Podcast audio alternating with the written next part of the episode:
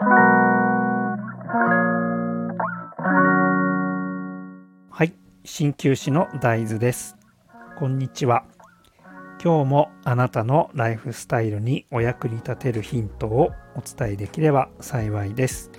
なるべく専門用語を使わずに東洋医学のこと鍼灸のこと健康のことそれぞれを分かりやすく解説させていただきます。え今日は身近にある漢方ということでお伝えさせていただきたいと思います。はい、えー、皆さんエナジードリンクといえば何を思い浮かべますでしょうか？最近ではまあ有名なところだとレッドブルですとかまああとは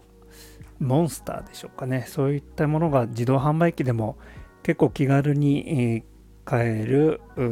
時代だと思います。がこれがですね僕が、えー、かなり小さい頃小学校ぐらいですかねぐらいの時はもうエナジードリンクといえばユンケル肯定期、えー、これがとても有名でまあこれぐらいしか多分選択肢がなかったと思いますね、えー、あのタモリタモリさんがですねまだ、えー、サングラスが真っ黒だった頃あの頃によく、えー、テレビ CM で、えー、やっていたぐらいとても有名なものです。であの名前ですね。まあ、皆さんご存知の方いらっしゃると思いますがあの皇帝ですね。ユンケル皇帝期の皇帝。あれなんで皇帝なのかえー、疑問に思った方いらっしゃいますでしょうか。あれはですね実は、えー、東洋医学にある医学書皇帝大慶という医学書にちなんだものとされています。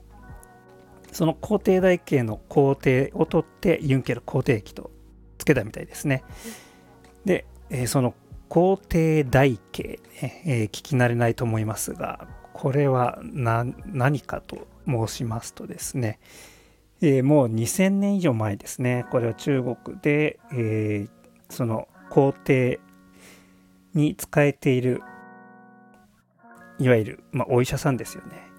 まあ、東洋医学を中心とした、えー、医学を行っている人とその皇帝との間でですね、えー、いろいろな実験や、えー、試みが行われました。でこれをこの経験をもとにですね、えー、まとめた医学書。これがですね皇帝台形というものです。ですね理論とか技術などをこう体系的にまとめてどんどんこう時代とともにですね研究が進んでまあ、漢方ももちろん、えー、同じようにですね研究が進んでで、えー、後々今僕らが、えー、知っているこういう漢方というものを形作る、まあ、いわゆる基礎となるような医学書ですよねがそれが皇帝台形と言われていますねでもちろんなので、えー、このユンケル皇帝儀の中にはですね、まあ、原材料を見るとしっかり生薬が入ってますよね。でこれはですねやっぱりこう、まあ、注意書きをよく見るとやっぱり合わない人ね発疹とか出たりとかするみたいなのでこの辺ちょっと気をつけて、えー、ね、利用される方は